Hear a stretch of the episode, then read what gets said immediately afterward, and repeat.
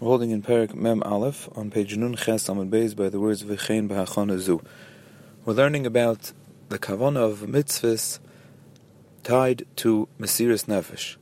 Tanya taught us that just like we understand that Mesiris Nefesh means that when a person leaves their guf, when the neshama leaves the guf, it attaches itself to Hashem and it experiences a oneness with Hashem and Gan Eden.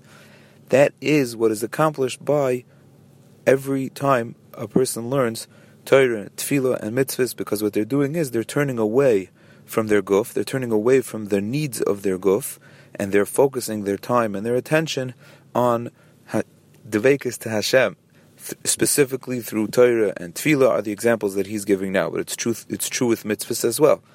So the Tanya told us about Tefillah and about saying Baruch Ato and connecting oneself to Hashem by a direct connection of saying a bracha in first person to Hashem, Ata, and now the Tanya turns to Limud HaTorah.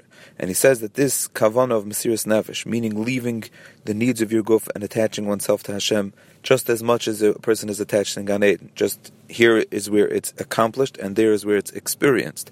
That is true also when a person learns Torah, and a person should think that before they learn Torah. They should get ready to attach themselves to Hashem, and they should say that my thoughts are the thoughts of Hashem, and my words are going to be the words of Hashem, and it's a oneness with Hashem, and it's Elecha Hashem Nafshi Eso. I, I lift up my nefesh to you, Hashem, and I attach myself to you. I leave my guf and I attach myself to you, Hashem.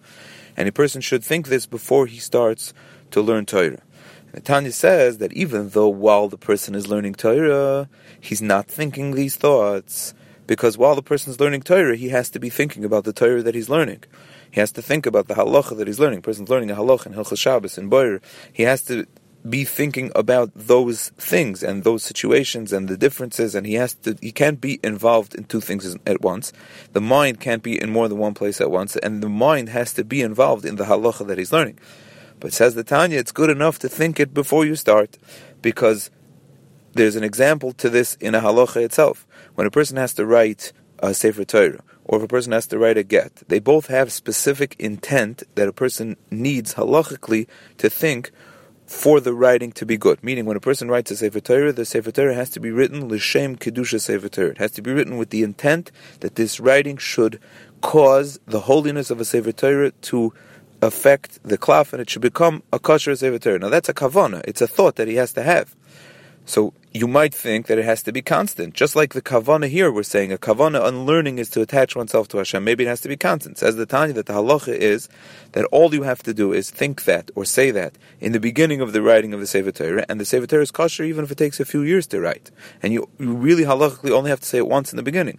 So too, when a person sets themselves out to learn, they only have to have the kavana that this learning will attach themselves to Hashem in the beginning of the learning before they start, and it's good for the whole learning, and therefore everything that follows goes along with that kavana that they started with, and the whole learning is an act of attaching oneself to Hashem and your mind with, to the thoughts of Hashem and your words to the words of Hashem.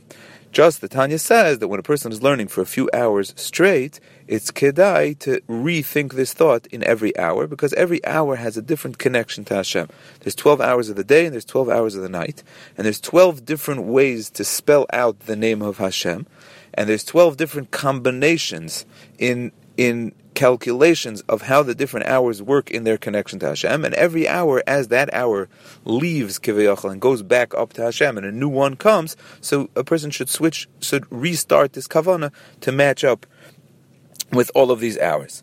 Now the Tanya says that when a person thinks this and he makes this act of Mesiris Nefesh, he really should think that the tachlis of this Mesiris Nefesh, the point of it is to give Nachas Ruach to Hashem.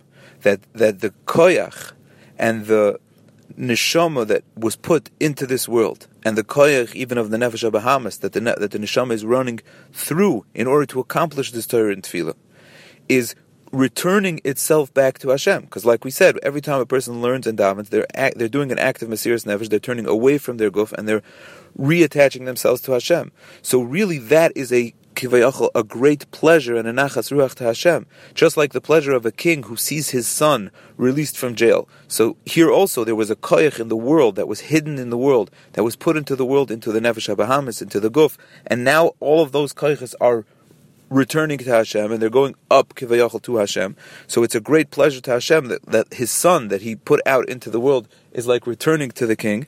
So a person really should think when he does this that that is his intent. Now, even though Again, the Tanya reminds us that even though this thought might not really be true in experience, because maybe in experience he could experience his own will to attach to Hashem, but to understand Hashem's pleasure of his nefesh leaving the guf and reattaching itself to Hashem is something that's above most of us. But the Tanya says that a person should, it is true because inherently it's true because that's the way a Yiddish neshama feels that it wants to give that pleasure to Hashem, and in even though in experience it's not true, but if a person tries to accustom himself to these thoughts, then kuli ulai it will eh, become real in a real way to him.